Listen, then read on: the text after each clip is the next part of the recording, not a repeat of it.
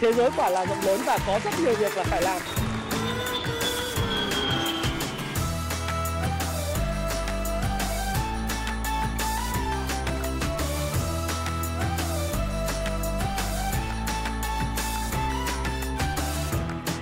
Hi, xin chào tất cả các bạn. Chào mừng các bạn đã quay trở lại với channel của Thái Phạm. Và hôm nay là ngày 29 tháng 3 năm 2022.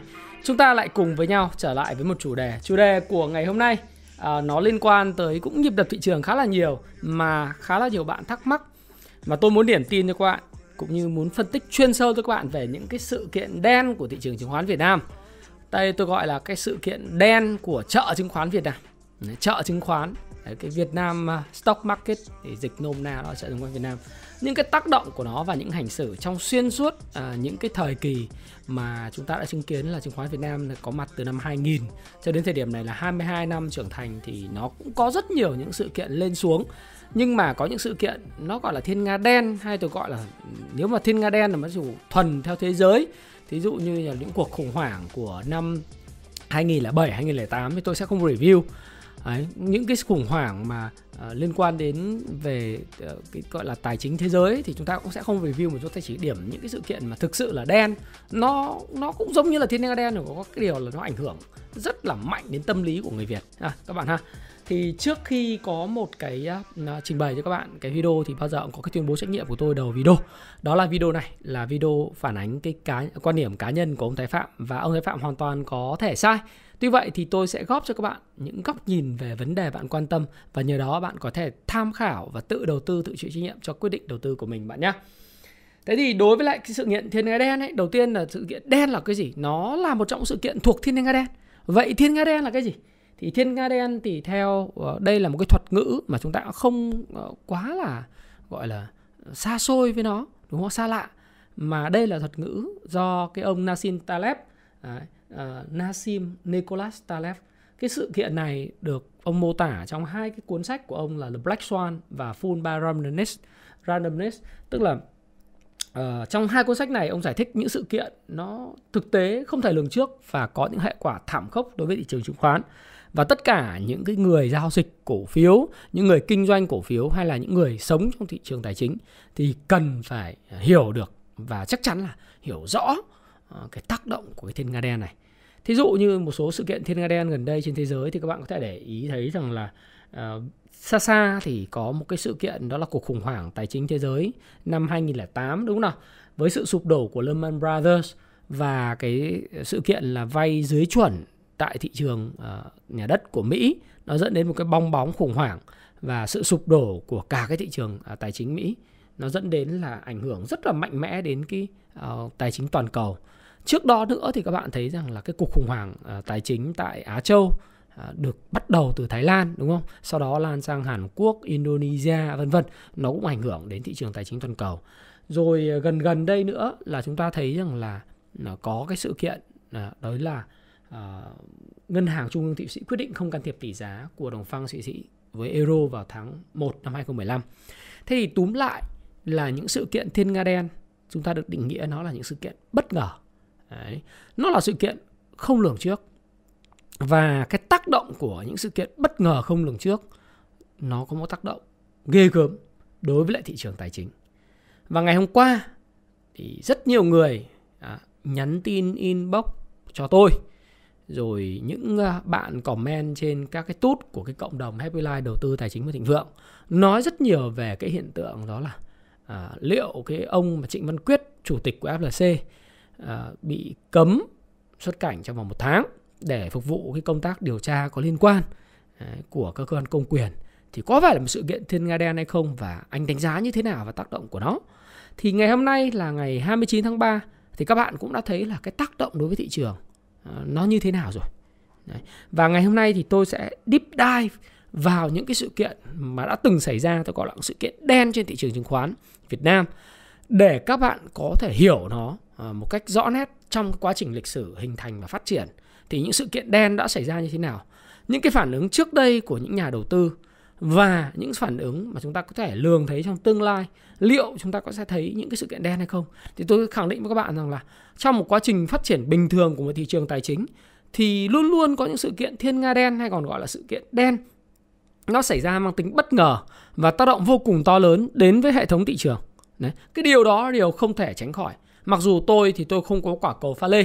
Tôi không có cái quả cầu pha lê, tức là để dự báo, hay là tiếng Anh nó gọi là fortune teller, tức là người thầy bói. Bói là thị trường ngày hôm nay bao nhiêu điểm, mai tăng bao nhiêu điểm, hoặc là sẽ có sự kiện nào xảy ra để ảnh hưởng đến thị trường. Nhưng tôi dám chắc với bạn rằng là từ giờ cho đến lúc mà bạn tiếp tục còn gắn bó với lại thị trường tài chính, đặc biệt là với chợ chứng khoán của Việt Nam, thì chắc chắn nó mỗi một năm hoặc là một vài năm nó sẽ có một cái hiện tượng xảy ra, một cái sự kiện nào đấy. Nó là cái sự kiện gây bất ngờ và tác động ghê gớm đến tài khoản của bạn. Đấy. Đến cái tình hình tài chính của bạn và sự giàu có của bạn. Và bạn nên làm gì khi mà chúng ta gặp cái chuyện hiện tượng đó? Thế thì khởi đầu của những sự kiện đen hay là thiên nga đen của chúng ta thì chúng ta có thể kể tới là chúng ta thôi không nói về những chuyện năm 2008, 2009 nữa, mà chúng ta nói những cái mà nó thực sự là đen. Đấy, nó mang tính nội tại của thị trường nhiều hơn là cái tác động externality, tức là bên ngoài.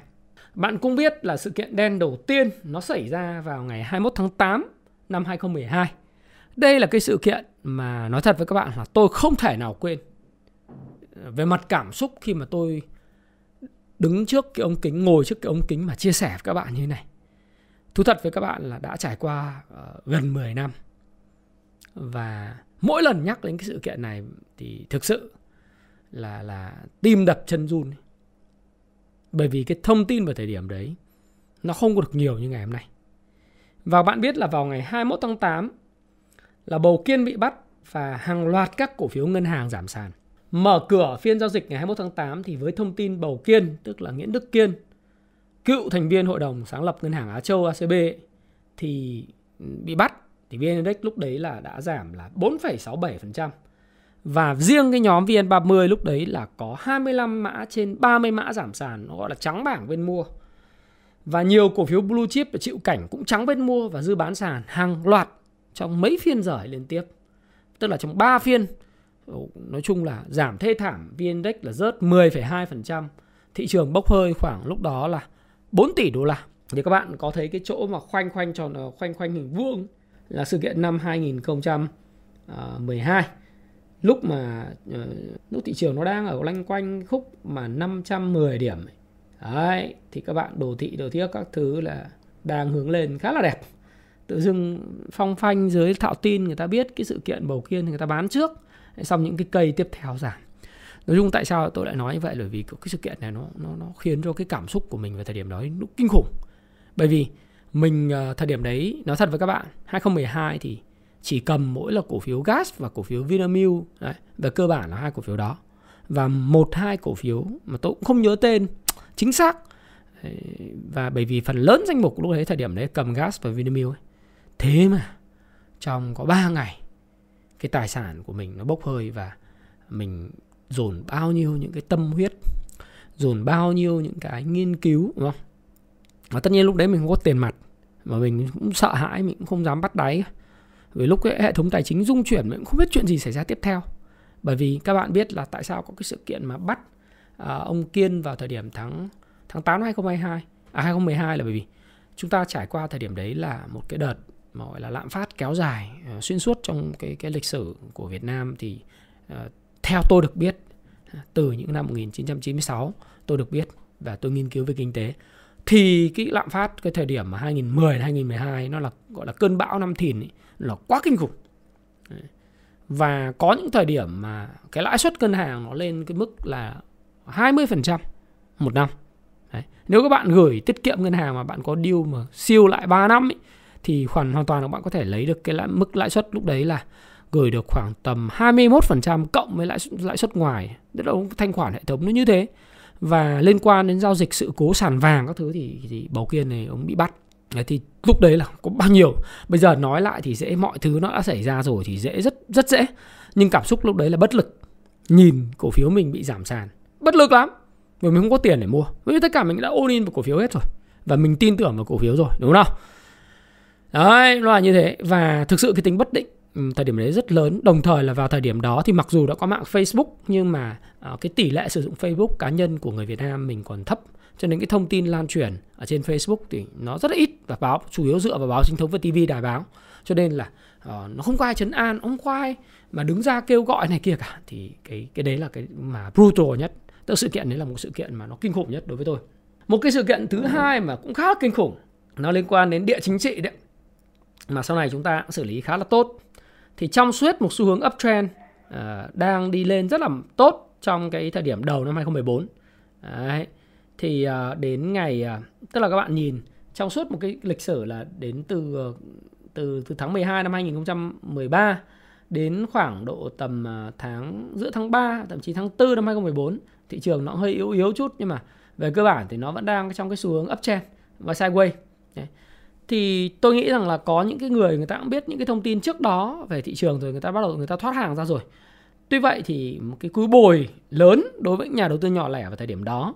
Cái sự kiện này thì là sự kiện mà cũng để lại rất nhiều cảm xúc cho các chiến sĩ. Đó là cái sự kiện giàn khoan HD981 của Trung Quốc kéo ra Biển Đông. Thì cái sự kiện đó là ngày 8 tháng 5 2014 là Index mất 5,87%, còn là HNX Index thì mất 6% với là 340 cổ phiếu giảm sàn. Và tỷ lệ là giảm là 5,87% một phiên, cũng là cao kỷ lục từ trước đến nay luôn. Không có cái từ tháng 7 năm 2000 đến nay là cái tỷ lệ mà giảm khủng khiếp nhất. Và nguyên nhân của phiên giảm điểm đó là những lo ngại của nhà đầu tư về cái địa chính trị liên quan đến căng thẳng trên Biển Đông, sau khi là Trung Quốc hạ đặt cái giàn khoan HD981 trên thềm lục địa Việt Nam. Và lúc đấy thì đà rút vốn lan rộng trên thị trường, bằng mọi giá người ta rút ra khỏi thị trường vì người ta sợ là cái căng thẳng này có thể dẫn đến một cái cuộc chiến tranh mini. Đấy. Thì bây giờ nhìn lại thì nó rất là dễ để nói, nhưng mà vào thời điểm đó nếu mà bạn đang cầm hàng đấy, full hàng, thì bạn mới thấy rằng là cái áp lực mà bị côn mà zin, rồi áp lực mà từ gia đình, mà nhất là cái tiền của bạn, nó là cái tiền mà mồ hôi xương máu, mà bạn đặt nhiều hy vọng, nào là mua nhà, nào là mua xe, nào là những hoạt động để hoạch định tương lai tài chính của con bạn, vân vân. Thì bạn mới thấy rằng nó là cái mà không dễ nói như bây giờ chúng ta đã đưa vào. Tại vì cái bối cảnh đó, cái hoàn cảnh đó, nó không khác gì cái cổ phiếu, những cái người mà hiện nay đang cầm cái cổ phiếu FLC, cổ phiếu ROT của KLF hiện nay. Đấy. Tôi nói và tôi thấu hiểu và tôi đồng cảm cái chuyện đấy được, là vì tôi có thể nói là vì tôi đã trải qua. Đây là một cái trải nghiệm nó đau đớn của cá nhân tôi ở trong năm 2012 và một chút nào đó của cái sự kiện HD981. Thì khi tôi nói rằng là cái cảm giác lúc đó như thế nào của chúng tôi, nó giống như các bạn cầm FLC từ cái đỉnh 24, nó rớt 60%, xong rồi nó tiếp tục là bị trắng sàn hai hôm nay, rồi có khả năng trắng sàn tiếp đấy. Cái cảm giác không khác ấy. Nhất là đấy là cái số tiền mồ hôi xương máu của bạn. Như tôi nói bạn, mồ hôi xương máu nhé. Mình không có đi lừa đảo ai, cướp giật của ai, hay là mình làm hoạt động gì phi pháp, mà số tiền là số tiền thật tế. Và bao nhiêu cái kỳ vọng của mình với cái việc sử dụng số tiền đó, tương lai con cái, tương lai của bản thân, tài chính của gia đình, nó nằm hết trong tay của bạn. Thì bạn hiểu điều mà tôi muốn chia sẻ với bạn ở đây là gì. Thế là cái sự mà tuyệt vọng, mệt mỏi trên thị trường tài chính thế thôi. Đấy, còn trên thị trường mà bất động sản vào thời điểm đấy mới là dã man. Thời điểm đấy là rất nhiều người giàu có tư tưởng manh muốn là thấy cái khủng hoảng căng thẳng quá. Bạn bè tôi là tôi đã chứng kiến những người bán nhà phố Mỹ Hưng ở những khu Nam Thông này, bán nhà ở khu Mỹ Thái này, bán nhà, thậm chí là có những người tôi quen biết ở Nguyễn Huệ, Đồng Khởi, rồi Hà Nội bán nhà để đi định cư tại Mỹ, tại Úc. Người ta sợ, người ta bán mà người ta tìm cách chuyển, người ta sợ những căng thẳng. Cái đấy là có thật. Và mình nói là hãy mua khi người khác sợ hãi, nhưng mà thực tế là về thời điểm đấy cái thông tin bạn không có nhiều, và thấy là cái căng thẳng nó lớn như vậy, để khó mà để nói rằng là bạn mua khi người khác sợ hãi. Một phần là bạn có tiền hay không, hai phần là bạn có đủ can đảm hay không. Còn bây giờ qua rồi thì nói rất là dễ. Thì đấy là một cái sự kiện đen rất là nổi bật của thị trường chứng khoán Việt Nam. Sự kiện đen thứ ba tôi muốn chia sẻ với bạn, đó là cái sự kiện đen vào năm, cũng dồn dập xảy ra chỉ sau cái năm 2014 có đúng một năm. Đấy, một năm 3 tháng. Đấy là cái sự kiện mà Trung Quốc phá giá đồng nhân dân tệ vào cái ngày 24 tháng 8 năm 2015. Thì các bạn thấy rằng là sau khi một cái đợt sell in May và go away đó, cái thị trường 2015 là cái thị trường năm rất là khó chơi. Thì từ tháng 12 cho đến tháng 3 thì thị trường tăng. Sau đó thì tháng 4 và tháng 5 thì thị trường giảm, hình thành một cái mẫu hình hai đáy rất là điển hình của Richard Wyckoff. Sau đó thì nó cũng tăng ngược trở lại từ tháng 5 đến tháng 7. Tuy vậy thì sau tháng 7 thì thị trường có vẻ yếu đi, và đặc biệt là các bạn nhìn trong cái biểu đồ. Cái biểu đồ này trích xuất là từ phần mềm Kung Fu Stock Pro các bạn nhé. Và cái ngày hôm 24 tháng 8 thì VN-Index lại tiếp tục mất hơn 5%. Hôm đó thì đóng cửa giảm 29,37 điểm. Và thực sự với các bạn là cũng là trắng bảng bên mua luôn. Nó trắng bảng bên mua cũng 3 phiên. 3 phiên trước khi có một cái nến phản công. Đấy, nến phản công ở cái lúc mà khung điểm từ 500 điểm thì nó có một nến phản công ngược trở lại và tình hình ổn hơn. Bởi vì là Trung Quốc thời điểm đó là chỉ số Shanghai nó rớt vào khoảng 60% và Trung Quốc phá giá đồng nhân dân tệ. Có thời điểm là chỉ số Thượng Hải đấy rớt 8,45%. Và các bạn lúc đó vào năm 2015, tại sao tôi cứ nói rằng là chứng khoán là một cuộc chơi, mà cuộc chơi này nó nguy hiểm chỉ sau mỗi chiến tranh? Là vì vào thời điểm năm 2015, các bạn có thể Google trở lại, hàng loạt những nhà đầu tư tại Trung Quốc đấy, lúc đó là những nhà đầu tư tay mơ, từ những bác xe thổ, những cái công nhân khu công nghiệp, rồi những người lao động phổ thông tại Bắc Kinh, tại Thượng Hải đều bị cuốn vào cơn sóng chứng khoán. Và sau cái đợt sụt giảm của sàn chứng khoán Thượng Hải rớt mất 60% đó, năm 2015, tháng 8 2015, thì biết bao nhiêu nhà đầu tư nhảy lầu tự vẫn. Đấy. Và biết bao nhiêu gia đình nó tan nát là bởi vì chơi chứng khoán tại Trung Quốc. Thì Việt Nam mình cũng bị cái tác động. Và cái tác động nói thật với các bạn là cái đợt giảm từ cuối tháng 7 đến cuối cái tháng 8, nó là cái đợt sụt giảm mang tính chất nó quyết định và ảnh hưởng rất nhiều tâm lý thị trường. Những cái cổ phiếu đầu cơ lúc đó như là Long Điền mới nên lên sàn, nó trần được một phiên, rồi sau đó là giảm sàn liên tiếp và cứ thế đi xuống. Thì các bạn sẽ thấy rằng là những cuộc chơi của cổ phiếu đầu cơ thì thực sự là nó rất là nguy hiểm, và nó mang lại những cái cảm xúc mà nói thật với các bạn là khi tôi thuật lại với các bạn như này thì các bạn có thể nghe được cái cảm xúc của tôi nó chân thật như thế nào. Và nếu mà các bạn nhìn thấy và các bạn ở trong cái tình trạng như vậy thì nói thật với các bạn là nó gọi là không phải là phê đê tê mê, mà là đau, gọi là tột cùng, đau không nói thành lời luôn. Và nhiều lúc là bạn buồn mà không biết là bây giờ phải giải tỏa cái này cùng ai, đúng không? Buồn mà nó cũng không hiểu là tại sao, và cái trạng thái, cái cảm xúc khó diễn tả bằng lời, bởi vì nó là những cái mà mất mát như tôi nói các bạn ấy. Thì đấy là một cái sự kiện trên Nga đen nó kinh khủng của thị trường chứng khoán Việt Nam. Sự kiện thứ tư thì đấy là sự kiện cũng liên quan đến lãnh đạo một cái ngân hàng bị đồn là bắt. Thì đó là ngày 9 tháng 8, cứ đến tháng 8 hay nó có những cái sự kiện này kia. Tháng 8 2017, tin đồn bắt một lãnh đạo, nhóm lãnh đạo ngân hàng, mà cụ thể đây là ai thì các bạn nhớ BIDV ha, khiến thị trường bốc hơi là 2 tỷ đô la. Bởi vì tại sao tôi không dám nói, không nói cái tên đấy nữa, bởi vì là bác cũng mất rồi nên mình tôn trọng, mình không có chia sẻ cái thông tin đấy, đúng không?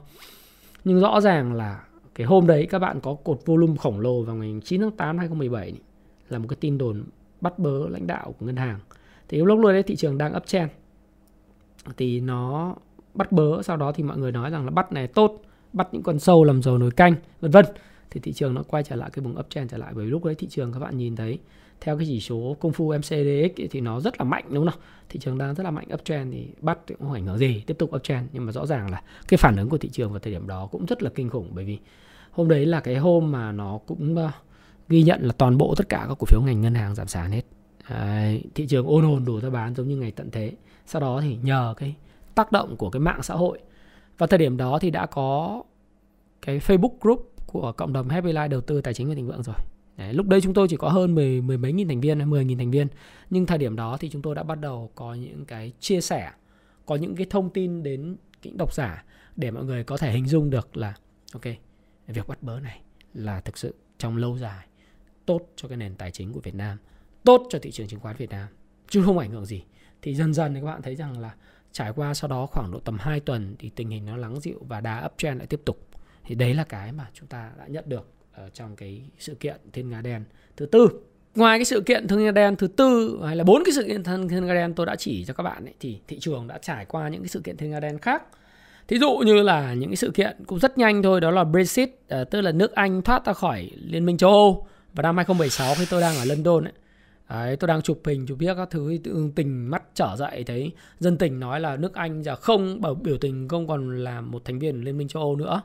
Rồi các sàn chứng khoán trên toàn thế giới đỏ lửa. Hồi sàn chứng khoán Việt Nam thì cũng thi nhau sang bán sàn. Thế tôi mới chạy xuống phố Downing Street, tôi thấy người dân vẫn uống cà phê bình thường, vẫn vui chơi bình thường, chả ai quan tâm đến câu chuyện là Brexit cả. Tôi nói là vậy chả ảnh hưởng gì. Đấy. Cái đợt đấy thì đang đi công tác ở London, cho nên là thấy là rất là bình thường. Đấy, sau đó thì cũng đợt đấy thì rút kinh nghiệm là lúc nào cũng có một chút tiền trong tài khoản nó có thể bắt đáy được ngay. Ok. Rồi cái sự kiện Brexit, sự kiện đen khác của chợ chứng khoán Việt thì nó có thể thấy là sự kiện ông Tổng thống Donald Trump đắc cử, thông báo đắc cử vào cái năm 2015, phải không? Là tháng 11 đấy. Tháng 1 thì ông ấy là tuyên bố là tổng thống, nhưng mà trước đó thì bầu cử đấy. Tháng 11 năm 2015 thì thị trường cũng rung lắc rất là mạnh. Rồi bây giờ này, hôm qua là vụ ông Quyết, chủ tịch FLC bị cấm xuất cảnh 1 tháng. Thì thị trường ngày hôm qua phản ứng thì nó cũng giảm tới là có những lúc giảm là 1,4 mấy %, mà cuối kết phiên thì giảm 1% thôi. Các bạn nhìn vào thị trường ngày hôm qua đây, hôm qua là cái phiên cũng khủng bố về khối lượng, đúng không? Khối lượng hôm qua là lên đến là 1 tỷ, đây 1 tỷ mấy cổ phiếu đây này. Đấy. Và các bạn thấy rằng là, xin lỗi các bạn, 1 tỷ 100, tôi để lại cho các bạn xem. Nó liên quan là 988 triệu cổ phiếu ngày hôm qua. Là một phiên giảm sau khi có một cái những cái nến nhỏ lên tiếp, thì ngày hôm qua là một cái nến mà test lại cái Kijun. Đấy, và cái Kijun của ngày. Thì ngày hôm nay thì thị trường phản ứng tương đối là tốt.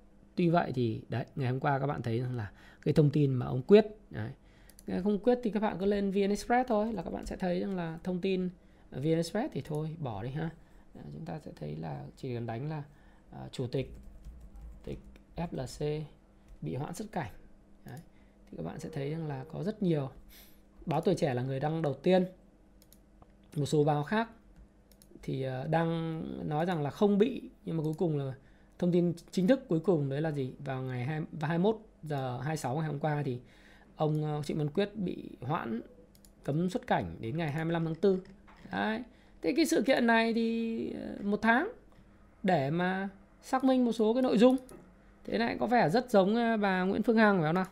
Thì có một số bạn nhắn tin hỏi tôi vào thời điểm trước, hôm Chủ nhật, nói là anh nhận định như thế nào. Thì tôi bảo tôi chả nhận định như thế nào được cả. Bởi vì là chính bản thân tôi thì đã trải qua những sự kiện Thiên Nga Đen rồi. Chứ bây giờ bảo là sự kiện đen này mà tôi nhận định như thế nào thì cũng rất khó để nhận định như thế nào.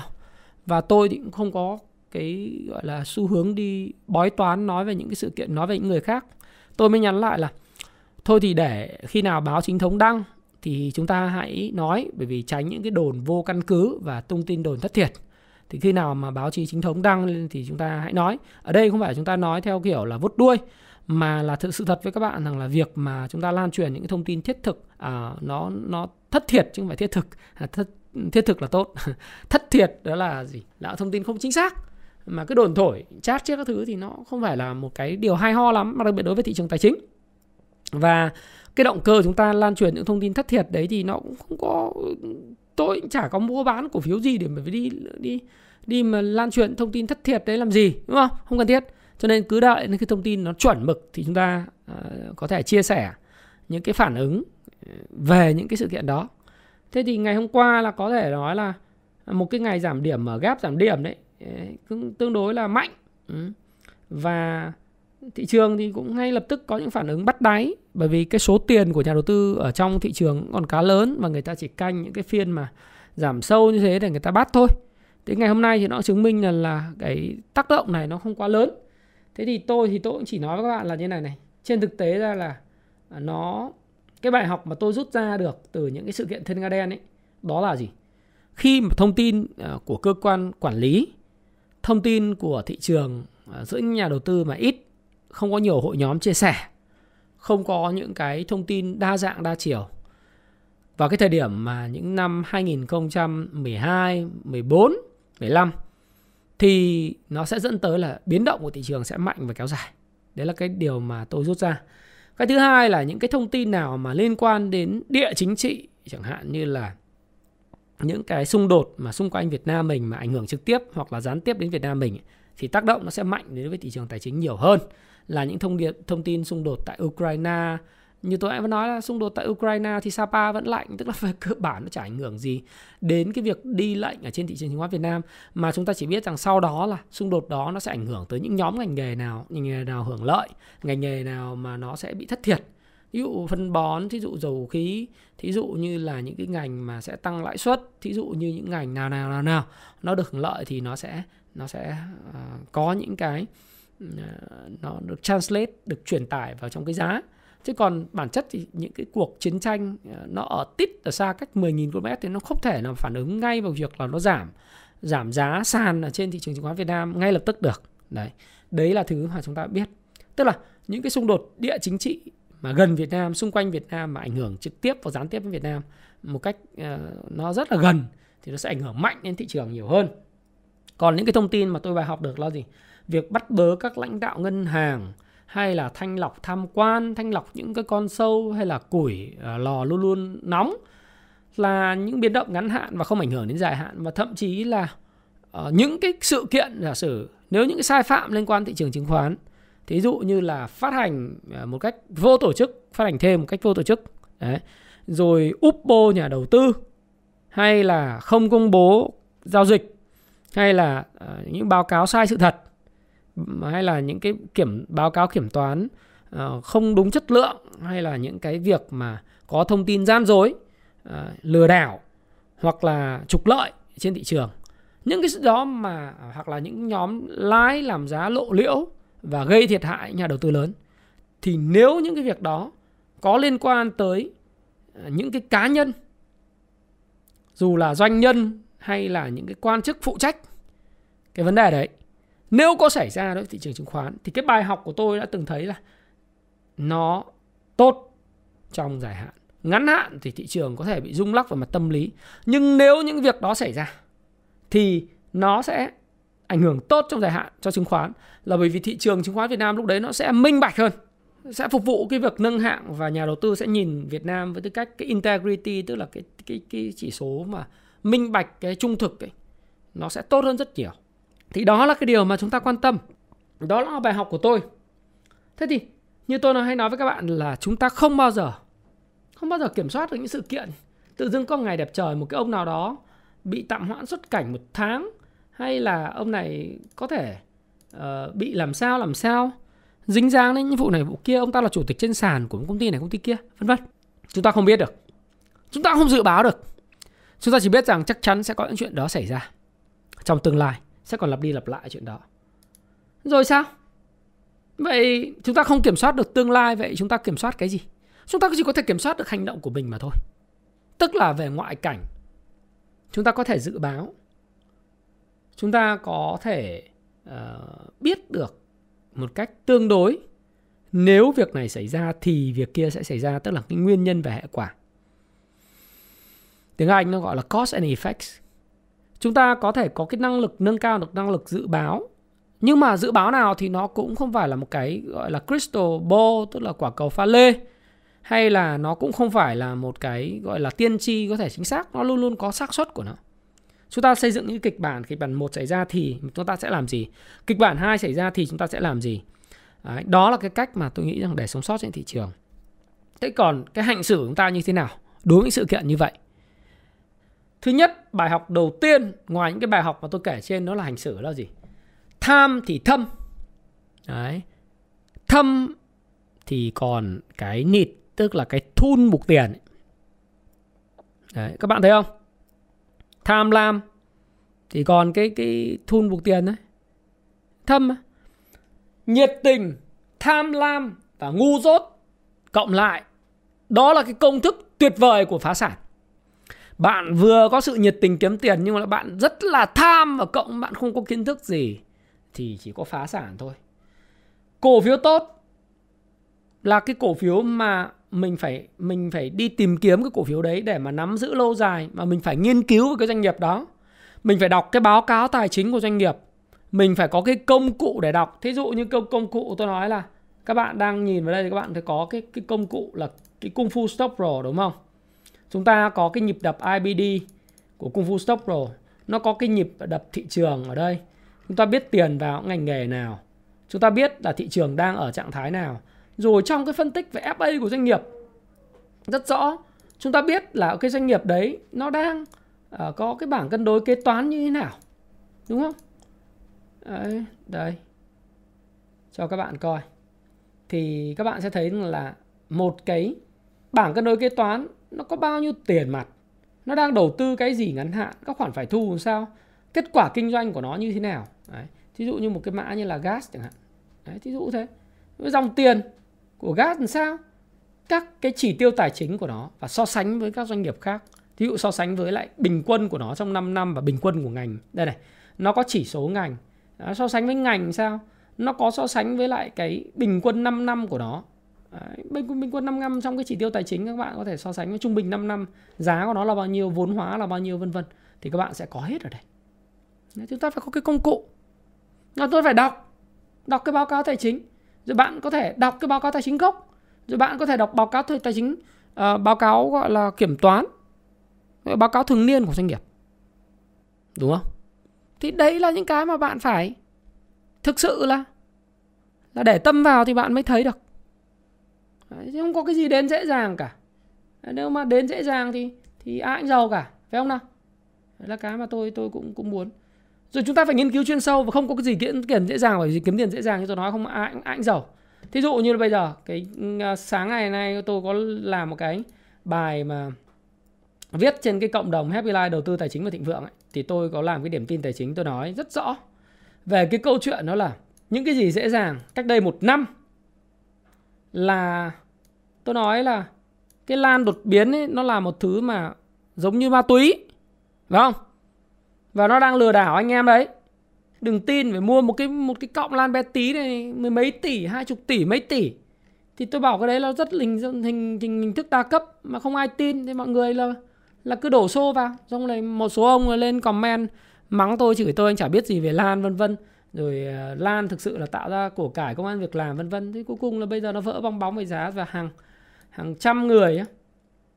Đó. Như chẳng hạn như có một bạn này, vườn lan đột biến ở Lâm Đồng này, đăng lên trang Facebook cá nhân: em lỗ 80 tỷ, bán mọi thứ trả 50 tỷ, còn 30 tỷ làm trả dần, em đang cố sức hết sức làm để trả cho anh em. Nếu mà trong trường hợp mà không có tham thân sinh thì đâu có bị dính cái bong bóng lan ở đâu, phải không? Cơ hội đổi đời mà nó là Ponzi scheme, phải không? Rồi sao nữa? Thì tôi cũng nói là Condotel này, hồi đấy là cũng là cái cơn sốt. Condotel mua những cái căn hộ hướng biển rồi có ở rồi đầu tư vân vân. Rất nhiều người bị dính bây giờ là sa lầy trên cái đống tài sản này và thậm chí không có dòng tiền, thậm chí phải bán cắt lỗ không ai mua. Rồi bây giờ các bạn thấy rằng là tôi đã nói rất nhiều người đang ham cái lãi cao mua những trái phiếu của các doanh nghiệp bất động sản phát hành 12 đến 13% một năm. Đấy. Trong khi những cái doanh nghiệp đấy là không tài sản đảm bảo nhá. Tài sản đảm bảo cổ phiếu ăn thua cái gì? Không được ai đánh giá xếp hạng tín nhiệm về cái trái phiếu cả. Cũng không có bảo lãnh thanh toán gì hết, chỉ có bảo lãnh phát hành, ăn thua gì. Cứ nghe bảo lãnh là bảo đảm lãnh trách nhiệm. Thế mà cứ hàm đổ mấy chục tỷ vào cái trái phiếu đấy. Thì nếu mà không hiểu tình hình báo cáo tài chính doanh nghiệp, không doanh nghiệp làm ăn sao, nó có dòng tiền để trả nợ mình không, thì trong 2-3 năm nữa nếu mà giả sử có một cái cuộc thiên nga đen, làn gió ngược trên toàn cầu cái, thì hàng loạt những doanh nghiệp nó sẽ trở thành một cái con zombie, những xác sống. Và nó sẽ giống như Evergrande của Trung Quốc. Đấy, thì các bạn cứ tham lãi cao rồi các bạn sẽ dính vào cái đó. Rồi sao nữa? Bây giờ chúng ta thấy là phân lô bán nền khắp nơi ở trên cả nước, từ những đất ở nông thôn chả sử dụng làm cái gì. Ê, nói một cái câu rất là chân thành, hơi bậy xíu, anh em cũng thông cảm. Và nếu các anh các chị, các cô các bác mà có nghe thì cũng thông cảm, bởi vì đấy cũng phải là nói bậy kiểu chửi tục. Mà cái đất chó ị, những cái đất mà chả bao giờ ai quan tâm, cho ăn đá gà ăn sỏi. Ở những cái nơi như Hà Tĩnh, nắng nôi rồi chứ không, tôi không nói là cái đất Hà Tĩnh là như vậy, nhưng mà ý là đa phần những cái một số những cái đất mà xa xôi hẻo lánh tự dưng có một nhóm vào thổi giá lên, nó đấu thầu giá đất, nó đấu thổi lên, trời ơi, đổ xô vào đi mua, phân nền một cứ tỷ bạc 2 tỷ bạc ném vào đó. Thì các bạn đã thấy cái sốt đất Ba Vì cách đây chục năm đã, bây giờ chưa quay trở lại giá trị thật. Bởi vì bạn mua cổ phiếu, mua đất cũng giống như mua cái cổ phiếu, chúng ta phải chọn những doanh nghiệp nó có FA tốt. Thì đối với đất cũng vậy, bạn mua nó phải có, tôi không nói đất nó sẽ giảm giá vậy, bất động sản tôi đâu nói nó giảm giá, nhưng vấn đề là gì? Những cái bất động sản ở cái vị trí nào, vị trí, nó là vị trí thuận lợi. Cái thứ hai nữa là gì? Nó phải có giá trị sử dụng ngay, hoặc là có giá trị sử dụng, chứ bạn mua đầu cơ, cái đất chó ị bạn mua đầu cơ, bạn bảo bạn vứt đấy để giữ tài sản. Giả sử cái vùng đó nó phát triển, có khu công nghiệp xung quanh, có khu đô thị thì cơ đất đó nó lên. Nhưng giả sử cái vùng đất đấy nó chỉ là cái cơn sóng của đầu cơ đến, rồi ăn nhanh, rồi rút nhanh, để lại cái tang thương cho biết bao nhiêu người đầu cơ, đúng không? Thế chúng ta đón quy hoạch hạ tầng. Thì tôi nói một số anh em mà tôi chơi rất là thân ở khu vực Đồng Nai, đó là cái khu vực Đồng Nai là trong khoảng độ tầm 3 năm gần đây là có rất nhiều người gọi là bị chớ quy hoạch. Cứ có những cái thông tin là đường vành đai 3, đường vành đai 4 nó quay chỗ này chỗ kia, đường này đường kia, đi mua trước. Đấy, rồi chấp nhận mua đất của dân không sổ và kỹ, nghĩ rằng cái quy hoạch cũ là ok, thì người ta đổi cái quy hoạch phát thì lập tức cái đất của mình nó vào trong cái quy hoạch mất trắng. Thì tất nhiên kinh doanh cái gì nó cũng có rủi ro. Tuy vậy, những người mà họ biết như vậy thì họ là còn là có kiến thức.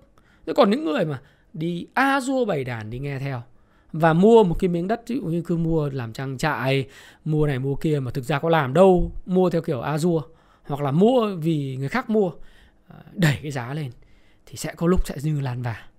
Còn tất nhiên những cái miếng đất mà ở quận 7, quận 1, quận 2, đất ở Hà Nội, đất những chỗ mà nó là xịn thì cái nhu cầu thì cao mà đất thì ít thì không bao giờ nó giảm giá. Nó có thể đứng giá, nó không giao dịch nhưng mà giảm giá.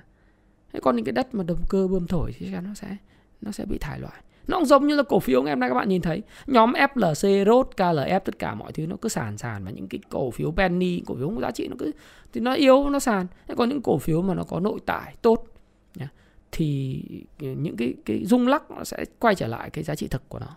Thì đây là cái mà tôi muốn chia sẻ với các bạn, để các bạn có thể hiểu được là đừng tham lam, đừng tham lam, và phải nghiên cứu rất là kỹ những cái gì mình làm. Đôi thời điểm này nó khó. Đấy, thời điểm này khó rồi, lời khuyên của tôi là gì?